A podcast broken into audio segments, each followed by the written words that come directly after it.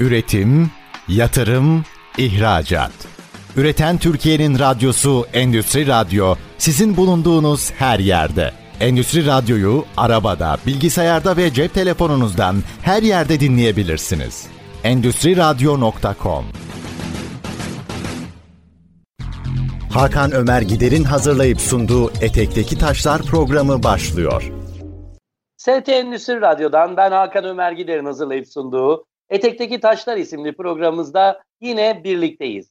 İstanbul, Kocaeli, Yalova 105.8, İzmir, Manisa 102.8, Bursa 106.7, Balıkesir 106.6, Sakarya 102, Konya 95.4'ten karasal yayından e, her an radyolarınızdan, araç radyolarınızdan ya da ev radyolarınızdan yayındayız. Canlı yayınımız dünyanın her yerinden endüstriradyo.com'da. Dijital yayınlarımız da başladı. Spotify, iTunes ve SoundCloud'da da bizleri rahatlıkla dinleyebilirsiniz dedikten sonra bugünkü programımıza başlıyorum. Ama önce bir merhaba daha diyeceğim.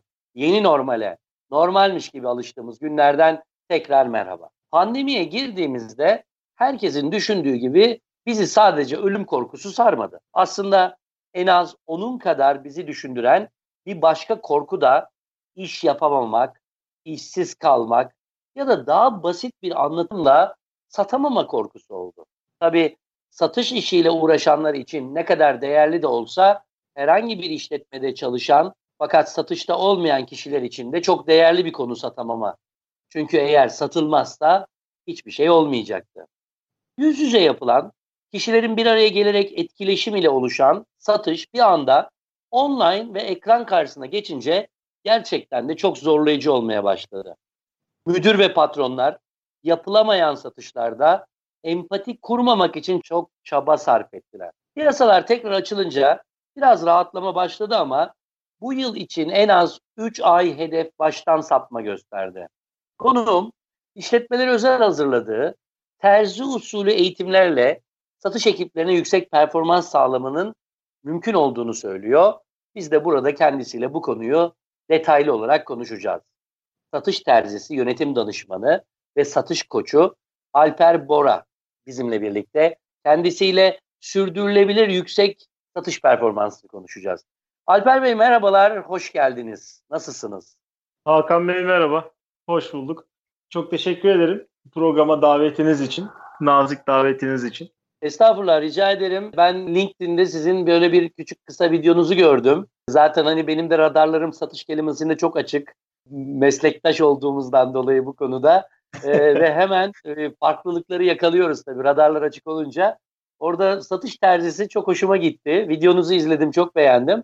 Ve bir davette bulundum. Siz de kırmadınız, geldiniz. Çok teşekkür ederim yayına. Sağ olun. Şimdi şöyle başlayalım isterseniz. Neler yap, yapıyorsunuz? Yani Alper Bora kimdir? Biraz onu tanıtalım dinleyicilerimize.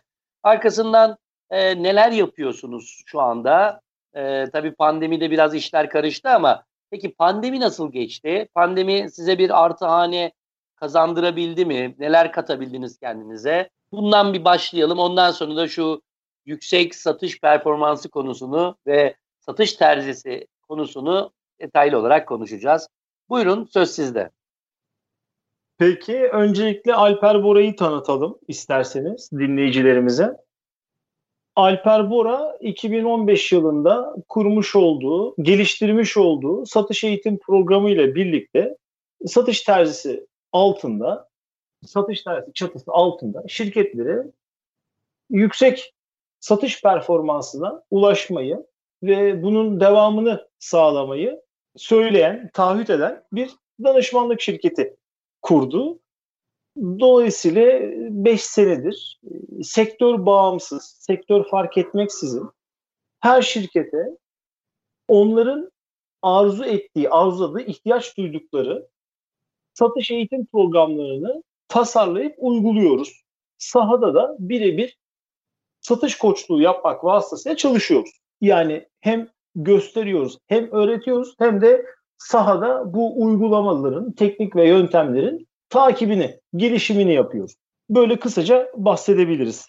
Hem satış koçuyum, satış eğitmeniyim, aynı zamanda yönetim danışmanıyım. Bütün bunları da satış odaklı yapıyor. Alper Bey çok güzel. Gerçekten de burada özellikle en fikir olduğum en değerli konu sektör bağımsız olabilmek. Yani birçok eğitimlerde hep başımıza gelen budur. Bu sizin söylediğiniz bizim sektörde olmaz. Bizim sektörün dinamikleri böyle değildir. Bizim ürün böyle satılamaz falan diye. Halbuki Amerika'daki başkanı pazarlayan reklam ajansı diyor ki ben sabunu da başkanı da aynı mantıkla satıyorum diyor. Aynı şekilde pazarlıyorum diyor. Aynı pazarlama stratejisini uyguluyorum diyor. Fakat gel gör ki hani Türkiye'de satış üzerine çalışılan belki sıcağı sıcağına çalışılan 20 sektör vardır. 20'si de biz diğerine benzemeyiz diyorlar. Ya satış evrensel, dünyanın her yerinde satış aynı dille, aynı şekilde anlatıyor. Farklı dillerde ama aynı mantıkla anlatılıyor. Dünyanın neresine giderseniz gidin 6-7 tane basamaktan bahsedilir ama gel gör ki herkes kendi sektörünün farklılığından bahsediyor. Bu çok hoşuma gitti. Siz en azından bu farklılığı ayırsanız bile hani kendi işinizde ayırmamışsınız. Yani ben sadece gayrimenkul uzmanıyım dememişsiniz. Hepsine çünkü evrensel ben buna inanıyorum. Nasıl ne satarsanız satın bir tane ürün bir tane de alıcı var. Başka da bir şey yok. Yani ürün var, alıcı var. Bir de satılan satan adam var. Yani isterseniz mek- uzay mekiği satın, isterseniz 0.64 krediye düşmüş efendim e, bina satın, 12 ay geri ödemesi satın. Ne yaparsanız yapın. Hiç önemli değil. Buna çok e, memnun oldum. Peki pandemi durumu nasıl geçti? Biraz onunla devam edelim isterseniz. Sizin adınıza pandemi nasıl geçti? Siz de uzaktan öğretimlere geçiş yaptınız mı anlamında onu sormaya çalışıyorum. Şöyle e, biz pandemi sürecini ekibimizle beraber fırsata çevirdik. Açıkçası e, başta da bahsettiğim gibi şirketlere özel butik eğitim programları tasarlarız. Bu Şubat ayının ortasından itibaren aldığımız özellikle e, Mart ayıyla beraber bu zirve yaptı. Bir şey yapmak istiyor şirketler ama ne yapmak istediklerini bilmiyorlar. Ya da bizden bir talepte bulunuyorlar. Peki diyoruz biz bu talep karşısında hangi sonuçları üretelim? Bu sonuç çerçevesini çizemedik. Dolayısıyla bu talepler bize fazlasıyla gelmeye başlayınca dedik ki biz bir frene basalım, bir duralım. Çünkü bu işbirlikleri bize para kazandırabilir ama sonuç ortaya koyamayacağımız için itibar kaybedebiliriz. Biz itibar kazanıp para kaybetmeyi seçtik. Nispeten az da olsa e, para kaybetmeyi seçtik. Ama aşağı yukarı 3 senedir yapmayı planladığımız, şirketlere sunduğumuz, kendi terzi kendi söküğünü dikemez bu anlamda tam bizim için uygun idi pandemi öncesinde. Çünkü şirketlere bir pazarlama iletişimi stratejisi oluşturuyoruz. Kendimizin evet. bu pazarlama iletişimi stratejisi ciddi anlamda yoktu. E, kampanyalar yapmıyorduk. Çünkü bizi dilden dile bizim hizmetlerimizden faydalanan, verim alan şirketler mutlaka birine referans olarak gösteriyorlardı. Şimdi tabii işin şekli değişti. Biz bunu tabii ki öngördük. Daha çok online'a kayacağımızı biliyorduk. Online eğitimlere ağırlık verdik. Bunun için gerekli altyapımızı kurduk. Web sitemizi yeniledik. Reklam, kampanya, tanıtım faaliyetlerimizi güçlendirdik. Ki bu vesileyle de sizinle tanıştık. Onunla da e, dinleyicilerimizle buluşma fırsatı yakaladım şu anda. E, bunun bununla bununla beraber biz daha ziyade şirketlere özel eğitim içerikleri tasarlarız. Dolayısıyla bireylerin ya ben işte satış dersini bir yerden duydum. Genel katılıma açık eğitimi var mı? dedikleri zaman üzülerek geri çeviriyorduk. Bireysel katılıma açık online eğitimler de yapacağız. Yeni dönemde e, bunu da sizin aracılığınızla bir müjde olarak verelim dinleyicilerimize. Yani terzilikten konfeksiyona geçiyoruz öyle mi oldu? Pe, pek pek öyle sayılmaz. Ee, onun detaylarını bize takip ederseniz biraz daha Türkiye'de daha önce yapılmamış bir satış eğitimi, online satış eğitimi düzenleyeceğiz. Muhakkak çok güzel, çok keyifli. İnşallah tabii Bu, takip ederim. Bir meslektaşımı takip etmek benim için çok keyifli ve doğru bir şey. Eğer arzu ee, ederseniz, pardon Hakan Bey, arzu ederseniz pardon. ben de sizi o programa davet edebilirim konuşmacı olarak. Süper, harika. Bak ne güzel. Programdan programa davet geldi. seve seve, seve seve. Benim de çok değerli bir projem var. Ben de orada geniş kitlelere duyurma imkanı bulmuş olurum. Karşılıklı. Yani şey çok keyiflidir. Yani bu satış e, işiyle uğraşmak çok keyiflidir. Zaten hayatın %90'ında satış dönüyor ama bundan sadece para kazananlar %9'u falan belki de. Yani yani %90'ın %9'luk 10'luk kısmı. Aslında herkes bir şeyleri satıyor. Yani satarak varız, var oluyoruz. Fikirlerimizi satıyoruz, işte ne bileyim davranışlarımız, bilmem ne, her şey satışın içinde. Peki bu satış terziliği hikayesi ve şirketlere özel eğitim hazırlama meselesi. Biraz oradan böyle yavaş yavaş girelim mi? Yani şimdi şöyle düşünüyorum. Bey, bizi dinleyen dinleyicilerimizin şöyle bir duygusu var. Ben ben de dinlerken onu düşünüyorum. Ya böyle güzel iki tane kelime kapsam, kendimle ilgili tiyo yakalasam harika bir şey olur. Ama bununla bir yere kadar gelirim ama daha sonrasında devam etmem için de Alper Bey ile tanışmış olmam lazım. Ya da bize bir dokunması lazım belki de diyorlar insanlar. İşte o iki tane güzel kelimeyi yani o hani iştah uyandırıcı şeyi yakalamak adına satış terzisi dediğimizde ne yapıyorsunuz yani? Ölçüp biçip neler yapıyorsunuz? Nasıl bir çalışma ortamı oluşuyor? Biraz buna bir giriş yapalım. İkinci bölümde daha detaylı konuşacağız tabii bunu. Buyurun söz yine sizde. Şöyle bir örnekle size izah etmeye çalışayım. Başımdan komik bir hadise geçti. Bir gün bir tatil beldesinde oturuyoruz ve tavla oynuyoruz bir arkadaşımla beraber. İki ezeli rakibin temsilcisi olduğumuz için tavla müsabakalarımız da bayağı çetin geçiyor. Yan tarafta bu eğlencemize katılan iki tane genç arkadaşımız geldi. Ya abi dediler biz sizin sohbetinizi çok beğendik. Siz ne iş yapıyorsunuz? Ben dedim ki ben satış eğitmeniyim. Aa, abi muhabbetinden belli zaten. İşte ben şu işi yapıyorum, bu işi yapıyorum. Ben dedi nasıl satabilirim? Sana dedim bunu söylerim. Ama dedim bana bir şey ısmarlaman lazım. Ne ısmarlayayım evet. abi dedi. Valla öğlen saati dedim soğuk bir içeceğini içerim. Hemen aldı geldi sağ olsun. Halbuki ben şaka yapmıştım. Hemen aldı geldi. Bunlar meğerse e, bir ihale usulü çalışıyorlarmış. Toptan mal satıyorlar. Yani sattıkları şey bir ürün, hizmet değil. Ve ihaleye giriyorlarmış. Evet abi dedi içeceğini getirdim söyle bakalım. Söyleyeyim, söyleyeyim dedim. Şartnameyi yazdıran kazanır ihaleyi. Aa abi süpersin ya biz bunu hiç düşünememiştik falan filan. Bunlar iki kafada gittiler. 10 dakika geçmedi geri geldiler. Abi dedi biz şartnameyi nasıl yazdıracağız? Dedim onun için 10 tane içecek söylemeniz lazım bana. O, o konuda çok uzun. çok güzel. Hikaye çok güzel gerçekten de. O zaman biz Şimdi, içecek şu anda pandemi nedeniyle şeyde ağırlayamıyoruz. Yoksa e, stüdyoda çok güzel içeceklerimiz var. E, çok güzel ikramlar yapılıyor. Şimdi ben çay içiyorum. Belki siz de bir şeyler içiyorsunuzdur. En azından su vardır yakınınızda. Mutlaka İlk içeceği verdik başlayalım. Şöyle ki ben genelde öğrenci kulüpleri tarafından konuşmalara çağrılırım. Orada bahsetmeye başladığım zaman, sahneye çıktığım zaman böyle bir kendimi inceden anlatırım. Bu kendim anlatmam bir iki dakikayı geçmez. Çünkü oradaki insanlar gerçekten satışla ilgileniyorlar. Esasında benim kim olduğumla çok alakaları olmuyor. Herkesin gözünde şu kıvılcımı görüyorum. Ya bana bir şey söylese de ben 100 yılın satış tekniğini kapsam ve gitsem buradan. Böyle bakıyorlar. Ben hemen bu, yani bunu artık çok tecrübelendiğim için ilk bunu söylüyorum. Diyorum ki böyle bir şey yok. Çok istiyorsanız size bir ipucu vereyim. Bu da sizin cebinizde hiç çıkartmayacağınız bir tavsiye olarak kalsın. Satış kişiye yapılır, birebir yapılır. Her ne kadar kurumlar ara, yani kurumları temsil etsek de kişiler kurumları temsil eder.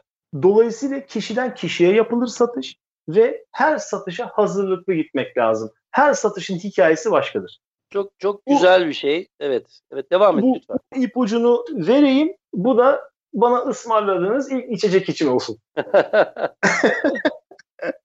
Çok güzel bir şey. Şöyle söyleyeyim hani böyle sohbet vari daha güzel gidiyor program. Bundan herhalde bir 10 sene önceydi ya da 10, belki de 15 sene önce. Benim yaşım biraz daha fazladır. Böyle şey yapıyordum. Bir şirkette pazarlama satışın başındaydım.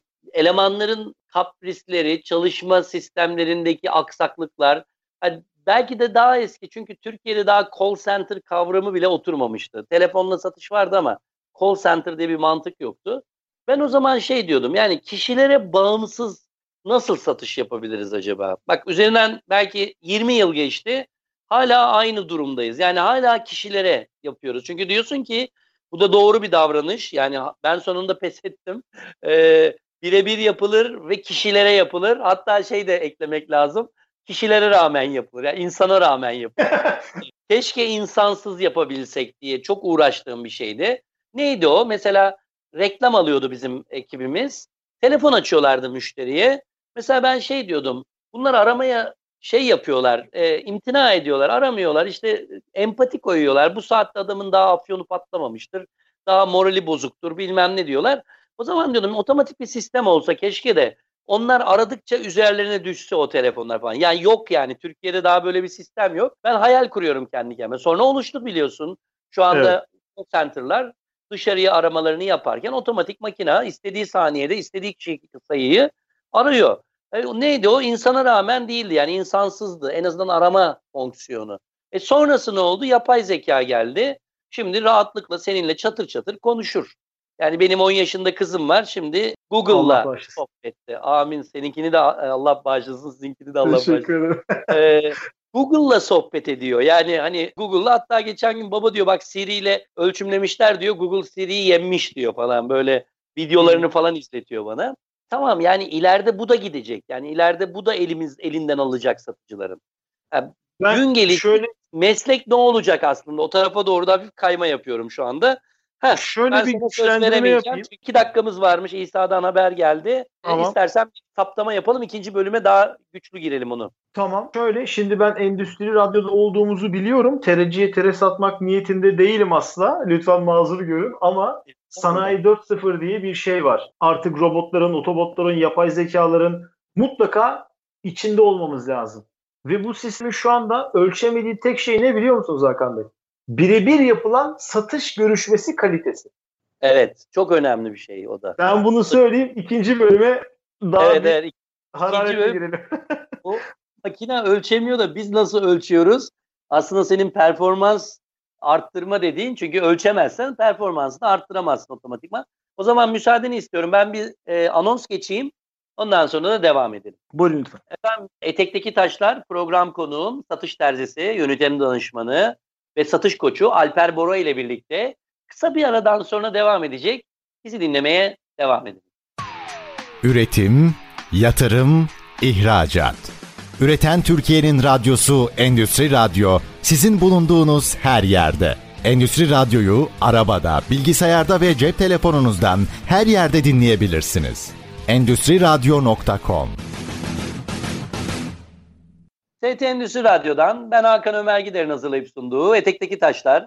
Konuğum satış terzisi, yönetim danışmanı ve satış koçu Alper Bora ile birlikte programımız kaldığı yerden ikinci bölüm olarak devam ediyor. Tabii bu anonsu yaparken satış terzisi lafı sanki bir de meslekmiş gibi çıktı ağzımdan. Satış terzisi firmanın ismi. Yönetim danışmanı ve satış koçu Alper Bey. Sakın böyle satışa bir de terzilik işi koyduk falan. Yani meslek olarak koyduk demeyelim ama terzilikte gerçekten de danışmanlık, koçluk ve eğitimcilik var. Çok da güzel bir isim bulmuşsun Alper Bey. Tebrik ediyorum seni.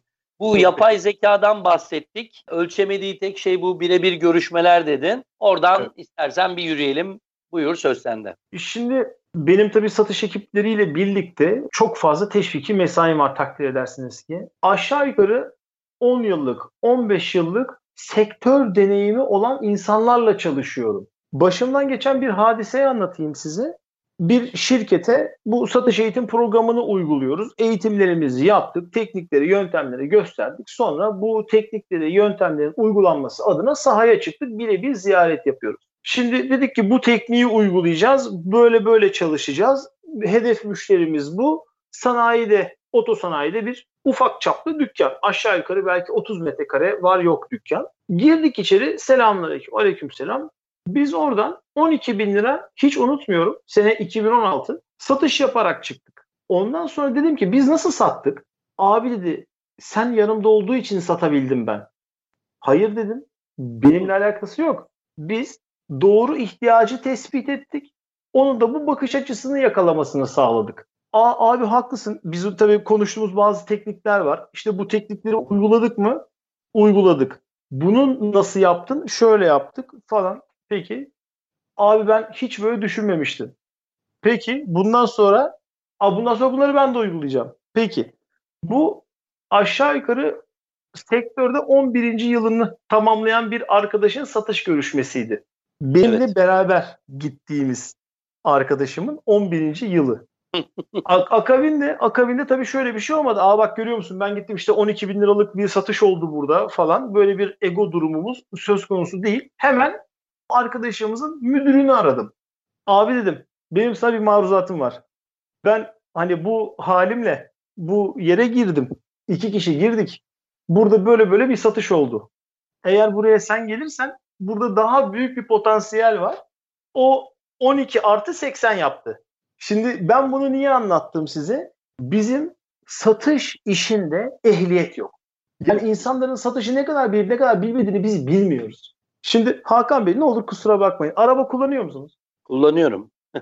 Trafik polisi sizi durdurduğu zaman A Hakan Bey merhaba. İşte siz belli ki çok güzel araba kullanıyorsunuz. Ehliyetiniz de vardır kesin. Bana sadece ruhsatı gösterseniz kafidir diyor mu? Demez. Muhakkak eh, ehliyeti Ehliyet ister. ruhsat isteyecek tabii. Ama biz hemen bir iş başvurusu oluyor. Bakıyoruz daha önce bir yerde çalışmış. Satış alanında çalışmış. Tamam diyoruz bu satışı biliyor. Sadece ruhsatı göster kafi diyoruz. Ya, ya da bir şirkette yeni başladık diyelim bir işe.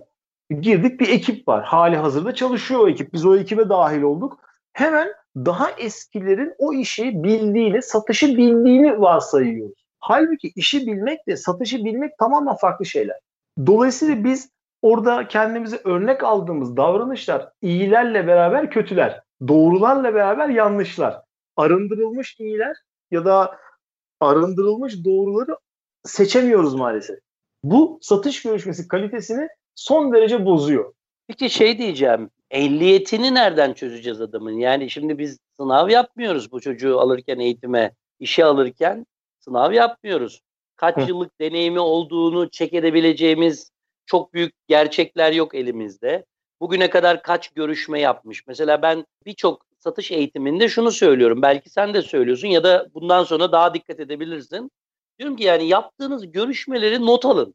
Hani şey adet alın adet. Yani birinin karşısına çıktığınızda şunu diyebilirsiniz. Ben bugüne kadar yüz yüze 3500 görüşme yaptım dersin ve bunu ispatlarsın da. Hatta o kadar keyifli olur ki artık günümüzde birer tane de fotoğraf çekersin her gittiğin müşteride bir yere saklarsın. Böyle bir iş görüşmesine gittiğinde masanın üstüne atarsın bunu basarsın böyle bir duvar kağıdı gibi. Atarsın masanın üstüne bakın dersin bu sektörde bu kadar görüşme. Anca şöyle yapıyor ya işte biz ayda ortalama işte 5-10 görüşüyoruz. Şu kadar yıldır çalışıyoruz falan. Yani kimse yaptığı işin ölçülebilir hale getirmiyor. E, burada bu ehliyet de çok önemli. Belki de MYK'ya iş düşüyor burada mesleki yeter, yeterlik kurumuna. Belki de Hı-hı. diyecek ki hani uçuş saati gibi 5000 saatlik satışçılar, satıcılar, 5000 saatlik satıcılar, 10.000 saatlik satıcılar, işte 3000 saatlik satıcılar gibi mesleğin standartı belirlenip arkasından da maaşlar da primler de ona göre belirlenebilir diye düşünüyorum. Böylece ne? Hani ben yıllardır bunun mücadelesini veriyorum. Eminim sen de bunun üzerine eğiliyorsundur. Adam 1 milyon euro yatırdıp da aldığı makinaya yılda 300 bin TL'lik yatırım e, şey bakım masrafı yaparken satış elemanına yılda 100 bin lira vermiyor. Doğru mu? Doğru. Ve burası da çok değerli. O zaman diyeceksin ki bak bu adam 5 yıllık bunun bir taban fiyatı var arkadaş. Hani 5 bin 5 yıllık e, bir satıcı minimum 5 bin liradan başlamalı falan gibi nefis bir şey olur. Zaten hani benim en büyük hayalim şu anda Türkiye'ye yepyeni satıcılar yetiştirmek. Bir Karavan Akademi diye bir projem var. Mutlaka müsait bir zamanda karşılıklı da konuşuruz bunu. Bütün derdim o. Bu ülke satıcılarla kalkınacak ama dürüst. Hani böyle kaşı gözü oynayan satıcılar değil. Evet. Pardon program sen konuktun diye satıcıları çağırınca böyle oluyor biraz. Satış hocalarını çağırınca. Pardon devam edebilirsin. Sonra dinleyince Hakan, de utanıyorum. Yazı yazıyorum arkasından. Ya diyorum ben senden çok konuştum. evet, Hakan evet, benim keyfim sende. yerinde. Benim keyfim yerinde. Siz devam edebilirsiniz. Hiç sorun yok. Yok Benim ayıp olur. konuk edeceğim günler olacaktır. tahmin ediyorum. Tahmin ediyorum. Evet Şöyle o zaman ehliyet nasıl buyurun. belirleniyor? Ehliyet nasıl belirleniyor?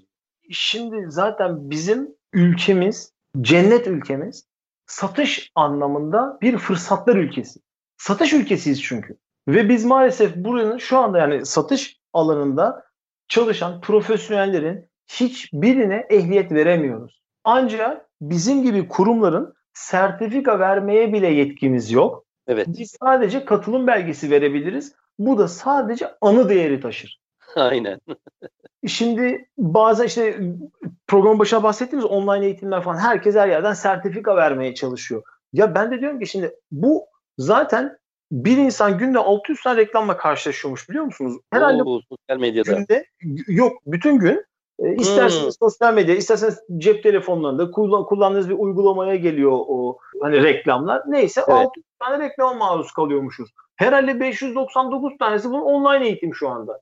Muhakkak. Ya, o kadar büyük bir kirlilik var ki şunu anlatmaya çalışıyorum. Ben online eğitime ya da eğitime falan karşı değilim yani bu işin içinde olan bir insan olarak e, nasıl karşı olabilirim? Karşı olduğum şey şu verimsizlik. Yani o eğitime katılıyoruz. Peki o eğitime insan hem kaynak ayırıyor hem zaman ayırıyor hem para ayırıyor. Bedava değil yani bunlar. Sonra da şöyle bir şey Peki, oluyor. Biz eğitim biz... aldık. E, Alper, Alper Bey kusura bakma bunu söylemem lazım. Sonra da şöyle bir şey oluyor. Biz eğitim aldık bize yaramadı diyorlar. Devam et buyur. şey gibi bu Cem Yılmaz'ın bir tane telefon reklamı vardı. Hani telefon bozuk nasıl bozuk? Sana bozuk diyordu. Hani bize yaramaz, yaramaz tabii yani. Çünkü bir sonuç çerçevesi çizemiyorsunuz. Ayrıca evet. bir eğitimi alması demek ya şu anda bakın Endüstri 4.0, Sanayi 4.0'ı falan konuşuyoruz. Yani hiç kimse artık sizden bir formülü, kimya formülü ezberlemenizi istemiyor. Çünkü Google'a yazdığınız zaman o formül karşınıza çıkıyor zaten. Önemli olan sizin o formülü hayatın başka bir disiplin alanında entegre etmeniz, onu oraya kanalize etmeniz, orada farklı bir şey yapmanız bu bilgiye dayanarak. Konu bu kadar basit. Ama biz hala bilgiyi vermeye, hatta satmaya çalışıyoruz. Önemli olan bilgiyi satmak değil. Mesela ben sizin eğitimlerinize hiç katılmadım. Siz de benim eğitimlerime katılmadınız. Fakat ben şunu iddia edebilirim. Bizim anlattığımız şeylerin en aşağı %75'i aynıdır bakın. Çünkü Bak. ana bilim dalı değil satış. Bazı kısa yolları, bazı bilimsel çalışmaların, bilimsel araştırmaların kısa yollarını kullanırız biz. İşimiz beyinle. Beyine giden yolda nasıl yolculuklar var, dönüşümler nasıl oluyor, müşteri tipleri nedir? Bunlara nasıl iletişim kurmak lazım, nasıl müzakere etmek lazım, nasıl ikna etmek lazım? Bunları aşağı yukarı anlatıyoruz. Ama anlatmak karşı tarafın uygulaması için yeterli mi? Asla yeterli değil. Bir şirkette benim karşıma çıkıyor 20 tane satış personeli, satış profesyoneli diyeyim. Bunlardan 10 tanesi bu işi yapmak için çok hevesli oluyor. 10 tanesi o kadar hevesli olmuyor. Biraz zorlamak gerekiyor. Hedefe koşturmak gerekiyor. Dolayısıyla bilgiyi alıp uygulayanlarla bilgiyi alıp cebine koyanları ayırt etmek lazım. Bu anlamda ehliyete çok ihtiyacımız var. Kimden alacağız ehliyeti? hani trafik ehliyeti sınavı var, şeyi var. Giriyoruz. Direksiyon ayrı, e, uygulama ayrı. Şey, Şu anda öyle bir kurum yok. Ayrı. Olsa hemen söyleyeceğim size. Ama belki yok, siz mi? karavan projeniz tabii tabii bundan tam yanlış olmasın 2-3 sene önce bir üniversitede çalışıyordum. Sürekli eğitim merkezi müdürü olarak kendi işime eş zamanlı olarak yaptığım bir işti. Evet. O üniversitede bile satış dersini koyamadım biliyor musunuz? Bunu planladık, projelendirdik, koyamadık yani. Benim için benim için şu çok önemli biliyor musunuz? Yani üniversitelerle iki yıllık fakülteler var. Zaten belli bir mesleğe orada öğrenci yetiştiriyoruz. Daha doğrusu öğrencilerimizi oraya doğru profesyonel hayata yetiştiriyoruz. Yani satış dersini mutlaka ders olarak müfredata koymak lazım. Bizim gerçekten kanayan yaramız. Bunun için evet. benim de çalışmalarım var. Hatta dediğim gibi e, kendimce bir projelerim var. Eylül ayında bunları hayata yavaş yavaş geçirmek istiyorum.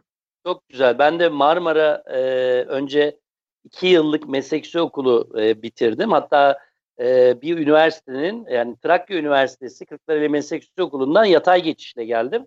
Geldiğim okul satış yönetimi bölümüydü. Ama ne yazık ki okul kapandı. Yani bölüm kapandı. Satış yönetimi bölümü kapandı. Belki de Türkiye'de hani satıcı yetiştiren okul dediğimizde o bölümlerde sonra bölümün ismi pazarlama olarak değiştirildi. Böyle bir farklılığa gidildi. E, pazarlama ayrı, satış ayrı. Yıllardır da bunu anlatıyoruz. Ee, ben size ve... bir şey anlatabilir miyim? Lütfen. Şimdi abilerimiz var tabii. Ee, esnaf ziyareti yapıyoruz ama aynı zamanda abilerimiz bizim bir çay içmeye yanlarına uğruyoruz. Ya Alper'cim sen şimdi ne iş yapıyorsun diyorlar bana. Bizim işte o yönetim danışmanlığı gibi kavramlar onlara çok uzak. Yani onlar eski adamlar, eski insanlar. Kendi babadan kalma usulleriyle devam etmeye eğilimindeler. Ve diyorlar ki Alper'cim sen ne iş yapıyorsun? Abi diyorum kısacası şöyle anlatayım. Ve şimdi bu dışarı giden satış ekipleri var ya diyorum hani şu, şu, şu çocuklar. Evet diyor hani ben onların daha fazla satabilmesi için ve daha karlı satabilmesi için onlara satış eğitimi veriyorum. Aa süpersin ya bana bir pazarlamacı bulsana diyor.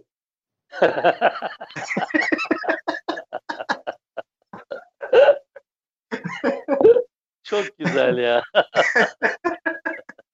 ben de kendi kendime şüpheye düşüyorum. Acaba ben hani satış eğitmeni de pazarlama eğitmeni falan mı dedim diyorum kendime ama tabii ki insanların algısı bu anlamda satışı ve pazarlama ayırmaya müsait değil. Yani o aradaki çok ince çizgiyi aynı havuzun içinde dolaşan satış ve pazarlamanın hani soğuk su sıcak su akıntısına benzetiyorum.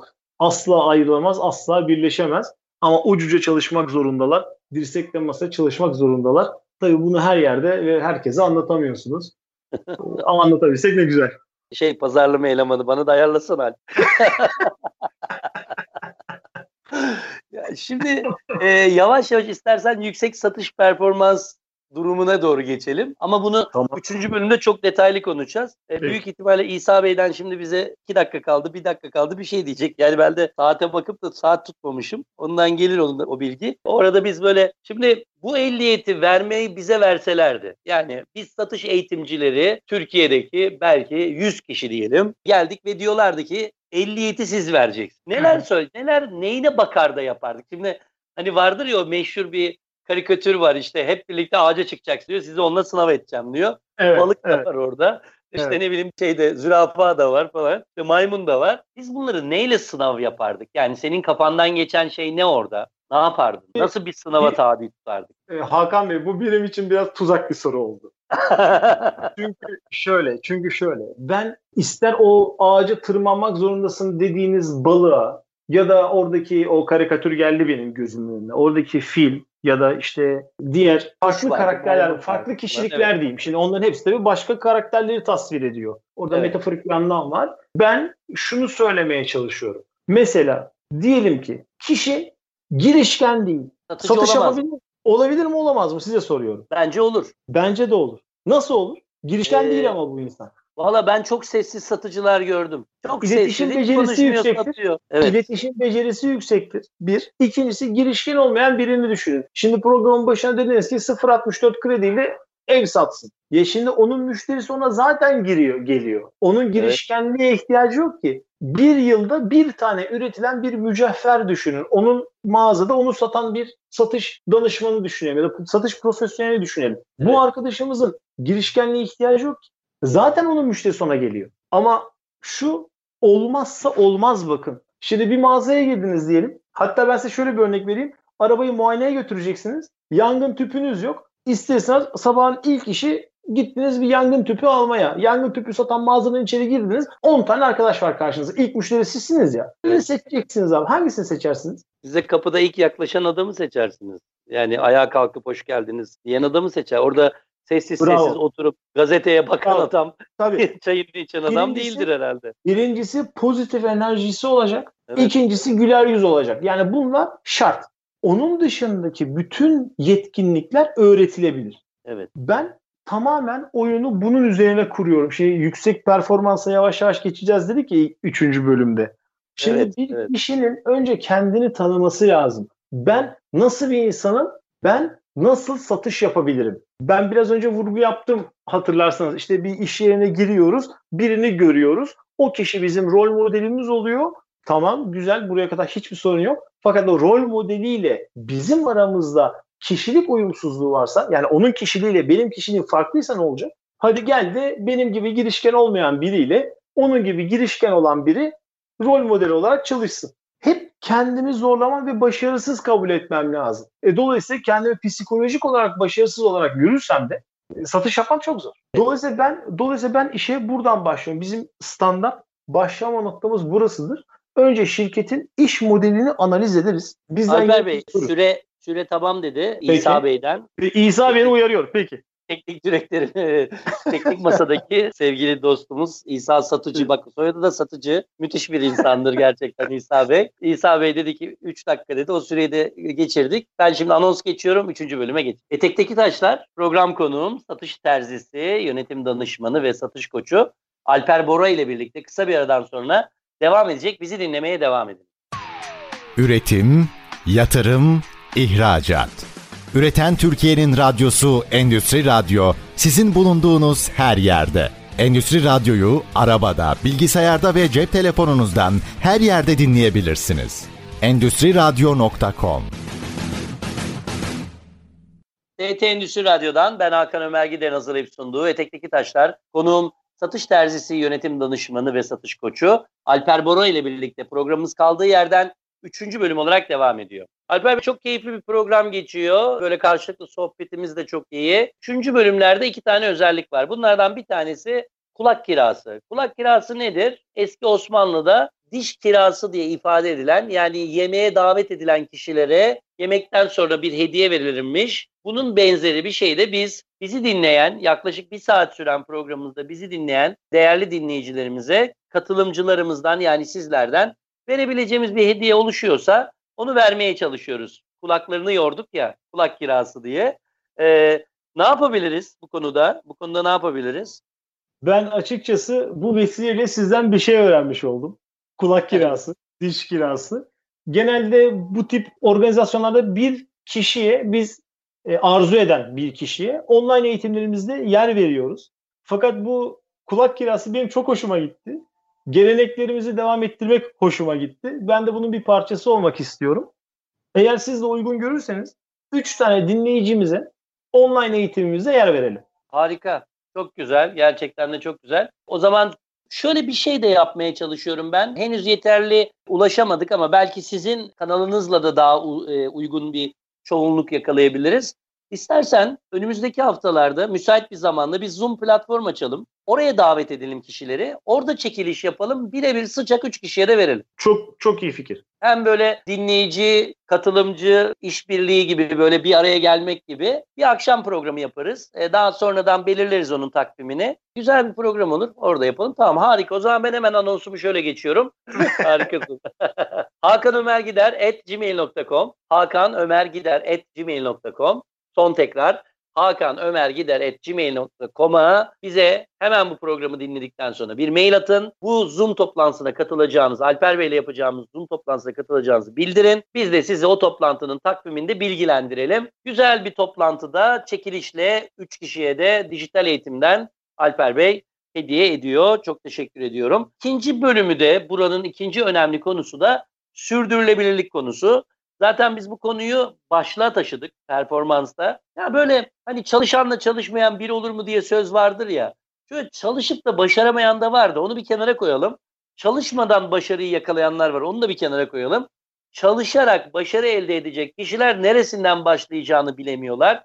Belki onlara böyle yedi içtiği yemekten başlayıp sabah kalkışından gece yatışına kadar düşünelim. Bir de tabii pandemi sonrası yani bu yeni normalde de bu satış işi nasıl değişti? Nasıl oldu? Maskeler kollara düştü, boyuna düştü. Kimisi alnına çekiyor maskeyi. Ama müşteri ziyaretleri hala yapılıyor galiba. Hani bu dönem satıcılar için nasıl bir dönem? Biraz da ondan bahsedelim. Zaten programın son bölümü herhalde süremiz anca yetecektir. Buyurun söz sizde. Peki. Şimdi nereden başlamak lazım? İkinci bölümde konuştuk esasında.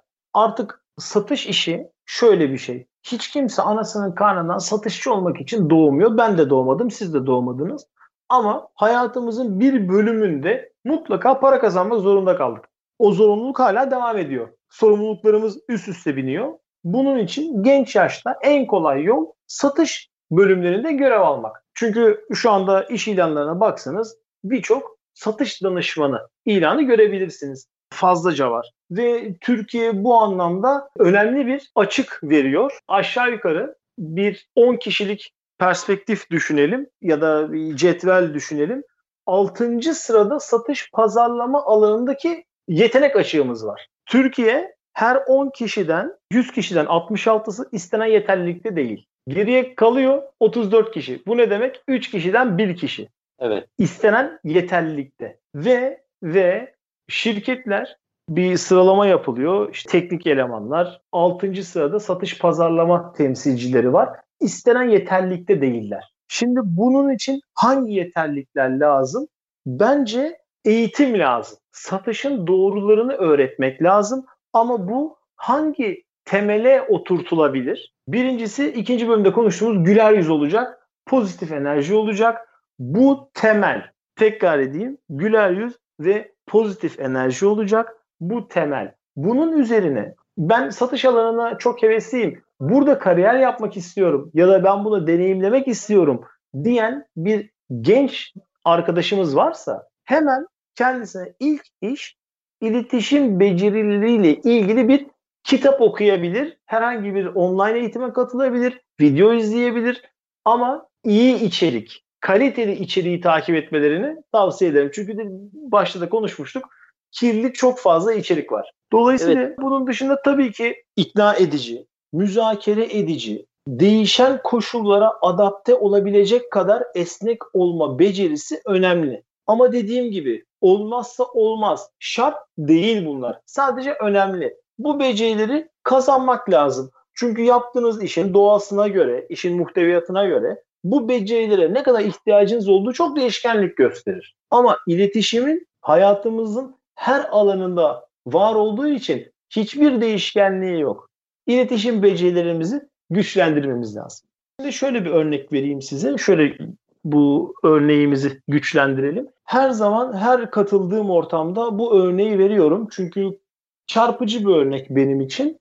İçe dönük insanlar mı, dışa dönük insanlar mı daha çok satış yapabilir? Şimdi tabii ki herkes diyecek ki işte laf ebesi olan dışa dönük insanlar daha kolay satış yapabilirler. Doğru bu konuda katılıyorum. Daha kolay satış yapabilirler. Fakat içe dönük kişiler eğer bu satış yapabilme becerilerini geliştirirlerse iki sene içinde, üç sene içinde dışa dönük insanlardan çok daha fazla ihtimalle yönetici oluyorlar. Satış yöneticisi oluyorlar. Ya yani dışa dönüklerin arasından çıkan yöneticiyle içe dönüklerin arasından çıkan yönetici arasında fark var. İçe dönüklerden daha fazla çıkıyor. Çünkü dışa dönük biraz ilişki kurmaya, ilişkiyi sürdürmeye değil de o ilişkiyi ilk başta kurmaya çok meyilli ve gözlem yapmıyor. İçe dönük kişi ise kendinden bağımsız gözlemleriyle hareket ediyor. Gözleme dayalı bir gelişim sergilediği için ister istemez yöneticili bir yöneticiden beklenen de budur. Kendisi değil, ekibini yönetmesidir. Bizde tabii çok satanı müdür yaparlar. Dolayısıyla orada bir yanılgı olmasın. Ee, içe dönük kişilerin eğer bu kısa dönemde satış yapabilme becerisi gösterirlerse çok daha iyi bir yönetici olacakları verilerle kanıtlanmış. Dışa dönük insanların da yönetici olmak için yapacakları şey açıkçası satış kabiliyetlerinden ziyade gözlem kabiliyetlerini, o yeteneklerini geliştirmek. Her iki profil için de kat edecek mesafe var diyerek sözü size bırakabilirim. Evet şimdi bu içe dönük dışa dönük çok değerli bir şey. Hani ben bunu renk analizlerinde de gözlemledim yıllarca. Yani sarı karakter, kırmızı, mavi, yeşil karakter diye. Mesela satıcı arkadaşlara yaptığım testlerde çoğu mavi çıkardı ve ben derdim ki ya maviden satıcı olmaz. Niye? Sistem, plan, düzen adamı biraz daha böyle sarı bir karakter olmalı ki sıcak kanlı olsun, dışa dönük olsun, efendim ne bileyim daha samimi olsun, işte böyle müşterinin koluna girsin, birlikte bir şeyler yapsın diye. Olayı biraz daha incelediğimde gerçek satıcıların o mavi karakterler biliyorsun analizci insanlar onlardan daha iyi çıktığını gördüm. Yani sarı güzel satar ama sorunlu satar. Ya ucuza satar ya in, ya işte vadeyi uzatır ya geri döner ürün bilmem. Çünkü çok fazla vaatle satar sarı. Mavi olduğu gibi satar. Mavinin sattığı asla geri dönmez ve mavi her zaman şirketine daha çok kar getirir diye daha sonradan gördüm. İçe dönük ve dışa dönük. Doğal olarak müdür konumuna getirdiğimizde de sarıdan da çok müdür olacağı yok zaten. Çünkü o sıcaklıkla, o dostlukla kimseye yönetiminde e, doğru bir yönetim anlayışı gösteremez. Ancak ikinci renklerle belki bir şekilde kurtarır. Yani bir kırmızı araya girerse ama gene kırmızı mavi çok daha ideal bir yönetici olacaktır. Kırmızı sarıdan da harika bir girişimci olur. Zaten girişimcilerin çoğu da şirketi yönetemediği için batırır. Yani girişimci yaratıcı adamdan çıkar. mucitten çıkar ama şirketi yönetemez çünkü mavi karakter yoktur. Ona da mavi bir ortak lazım. Herhalde söylediklerini şöyle bir toparlarsak hikaye böyle oluyor. E insanlar karakterlerini değiştiremez ama davranışlarını değiştirir. Ben mavi gibi 10 gün, 21 gün uğraşsam kendime, her sabah aynı saatte kalksam, düzenli olarak bir liste üzerinden her gün birini aramaya kalksam kesinlikle mavi değilsem bile mavi karakter gibi davranmaya başlar ve düzeni yakalarım. Yani satış da aslında bir matematik oyunu. Bunu geç fark etti insanlar. Bunu bir türlü çözemediler. Ben bazen kağıdı kalemi alıp şu kadar ciro yapmak istiyorsanız şu kadar görüşme yapmalısınız. Bu kadar da satış yapmalısınız. Bu kadar da elemanınız olmalı diyorum. O diyor çok maliyetli biz onu nasıl yapacağız? O zaman bu kadar ciroya gözünüzü dikmeyeceksiniz diyorum. Ne diyorsun? Son söylediğinize çok katılıyorum. ama ama kırmızı, yeşil, sarı, kırmızı bunlara insanları kategorize ederek yanlış yönlendirdiklerini düşünüyorum. Ben bilimsel çalışmalarımda dediğim gibi şirketlere bir satış eğitim programı tasarladığım zaman bunları kullanmıyorum. Kullandığım farklı bir aracım var. Dolayısıyla o davranışın ardındaki kök nedeni bulmaya çalışıyoruz. Kişinin karakterinden bağımsız olarak yaptığı işin tanımı ve kendi kişiliğinin buna uyarlamasının nasıl olacağını konuşuyoruz. Açıkçası bu bana biraz daha doğru geliyor. Çünkü dediğim gibi ben kuşa da, zürafaya da, file de bir şekilde satış yaptırabilirim iddiasındayım. Bunun da bu şekilde yapıyorum. Ancak bu şekilde süreklilik ve devamlılık arz ediyor satış performansı. Aksi halde sizin hani o 21 gün boyunca aynı saatte kalkarım dediniz ya belki o sizde bir alışkanlık olur ama iki ay sonra inanın eskisi gibi kalkmaya devam edeceksiniz yani. Bir şekilde motivasyonun bir şekilde motivasyon bitecek çünkü. Evet o, o çok o, değerli. O, o sizinle alakalı bir şey değil yani anlatabiliyor muyum? Siz kişiliğinizi uygun olan tarzı benimsemeniz lazım. Eğer siz bir gün 6'da bir gün 8'de kalkmak istiyorsanız ya da böyle mutluysanız bir gün 6'da bir gün 8'de kalkacak şekilde işlerinizi organize ederseniz sizden mutlusu olmaz. Ama ne aynen, zaman size derlerse ki Hakan'cığım sana zahmet her gün saat 7'de burada olacaksın. E, o sizi ancak bir dış uyarıcı olacak. Hani ne bileyim çok para verecekler, iyi para kazanacaksınız ya da o bir şey bir iş ortaklığınız olacak. Belirli bir süreyle sizi yolda tutar. Ondan sonra tabii ki o 7'de orada olma müessesesi iflas edecektir. Sizi temin edebilirim. Evet evet çok doğru. Dış uyarıcılar yeterli olmazsa da hatta bazen o dış uyarıcıları zamanla geri çekme gibi düşünceleri de oluyor insanların. E, primleri düşürmek, maaşları azaltmak. Özellikle hani pandemi konusuna gelelim diye düşünüyorum ben. Pandemide çok... satıcılardaki sıkıntı ne oldu ve ne bekliyoruz pandemiden sonrası için? Biraz istersen süremiz bayağı azaldı herhalde. Orada tamam bir, şöyle bir, şöyle yap. giriş yapayım oraya. Birincisi pandemi sürecinde başarılı olan satış profesyonellerine ve e, şirketlere birincisi Sezar'ın hakkı Sezar'a başarıları için kendini tebrik ederim. Şöyle ki her kriz kendi içinde fırsatlar barındırır. Bu satış profesyoneli arkadaşlarımız da demek ki gerekli hale gelmeden önce ilişki yatırımlarını yapmışlar ve bu kendi müşterileriyle online platformlarda ilişkilerini yönetebiliyorlar. Bu e, iş ilişkisini, bu derin ilişki seviyesini kurabilmişler. Hem şirket bazında söylüyorum bunu, hem insan bazında söylüyorum, satış profesyoneli bazında söylüyorum. Dolayısıyla kendileri bir kere tebrik edelim. Fakat evet. Şununla beraber gözlemlediğimiz şeylerden başlıcası şudur ki artık eski bu pandemi sürecinde çok çok az saha ziyaretleri oldu.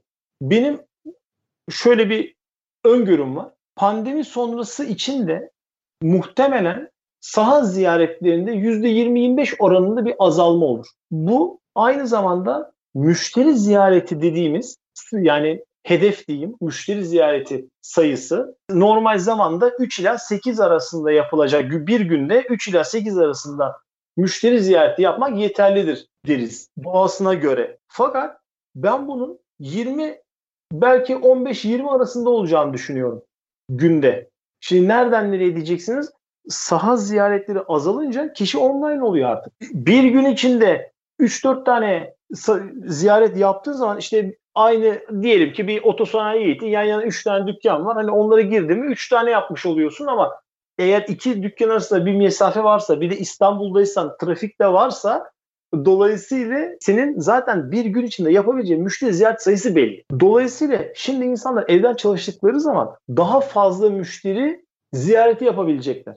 Ama burada tabii ziyaret demeyelim, temas diyelim ya da müşteri görüşmesi diyelim. Şimdi bu bize neye mal olacak? Şöyle bir kelebek etkisi olur bunun. Daha az saha ziyareti demek ve aynı zamanda daha çok müşteri teması demek satış personeli sayısında da %20-25 bir azalma demek. O personel sayısı azaldığı zaman metrekareye ihtiyaç azalıyor. İşverenlerin artık işte 10 tane satış elemanı varsa işte 7-8 tanesi kalacak. Dolayısıyla 10 kişilik bir yer değil 7-8 kişilik bir yer kiralaması gerekecek. E bu kira avantajı da sağlar. Dolayısıyla bu kelebek etkisi açıkçası biraz devam eder. Fakat en büyük uyanış şu olur diye düşünüyorum ki ben artık sahaya gitmeden de bu işi yapabiliyorum diye insanlar farkındalık yaşadı. Bu dediğim gibi satış görüşme kalitesini belki çok yap, ölçemiyoruz ama insanlar istiyor ki benim gözümün önünde olsunlar. Ben öyle bakayım. Hani öyle kontrol edeyim, öyle yöneteyim. Artık bu devir tamamen kapandı diyebilirim yani. PI dediğimiz kilit hı hı. performans göstergeleri var. Bu kilit evet. performans göstergeleri üzerinden insan odaklı yaklaşımla insanı odağa koyarak aynı zamanda KPI'lerle yöneten şirketlerin başarısını izleyeceğiz diye düşünüyorum. Yıllarca savunduğum bir konuydu. Satış elemanlarının şirkete gelmesine gerek yok. Gerekirse başka bölgelerde yaşasınlar. Yani İstanbul merkezi olan bir şirket Karadeniz'e İstanbul'dan 15 günde bir adam çıkartmak yerine Trabzon merkezden bir arkadaşla çalışalım, laptopunu gönderelim, bilgisayar şeyini, arabasını gönderelim. Hocam nasıl denetleyeceğiz? Denetlemeye gerek yok. Adamın yaptığı satış bizim için yeterli. İsterse 30 gün içinde 20 günde satsın bunu, isterse 2 günde satsın. Önemli olan ne sattığı ve bizim verdiğimiz hedefleri tutturup tutturmadığı. Ama ben herhalde patronluk zihniyetini çözemedim bugüne kadar. Bilmiyorum sen çözebildin mi? Yok gözümüzün önünde dursun. Her gün şirkete gelsin. Her gün böyle olsun.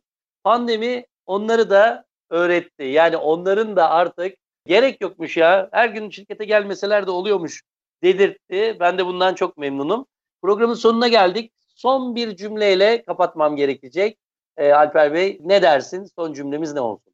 Son söz açıkçası her zaman için sıkıntılı oluyor. Söyleyecek çok şey var, konuşacak çok şey var. Yani ben buradan gençlere tavsiye vererek bir son söz yapabilirim. Açıkçası bir işe özellikle öğrencilik yıllarından sonra başlayacakları için bu network dediğimiz hadise var ya yani profesyonel iş ağı ama etkili iş ağı. Benim çok sayıda arkadaşım var demek değil. Hani iş adamı 5 evet. tane olsun ama 100 tane arkadaşın olmasından ziyade bu networklerini geliştirsinler ve bunun için özel çaba harcasınlar benim onlara bir hani abi tavsiyesi demeyeyim ama onlarla birlikte çok zaman geçiren bir profesyonel gözüyle tavsiyem olsun.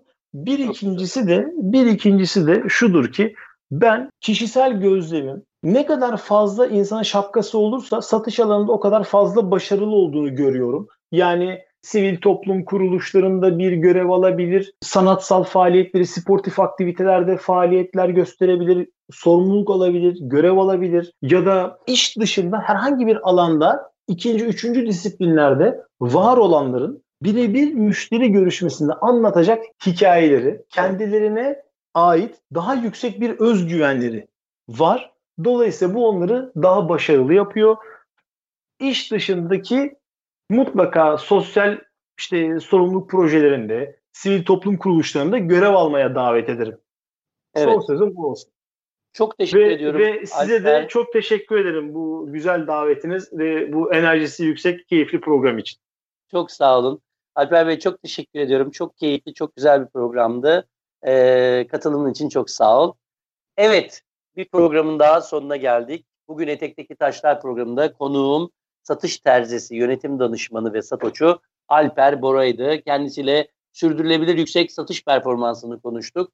Pandemi sonrasında nelerin değişebileceğini konuştuk. Müşteri ziyaretlerinizi bence minimize edip uzaktan etkileşimlerle bol bol görüşmeler sağlayabileceğinizin ne kadar doğru olduğunu konuştuk. Ben de buna katılıyorum. Bir sonraki programda bir başka konu ve konukla görüşmek üzere. Hoşçakalın.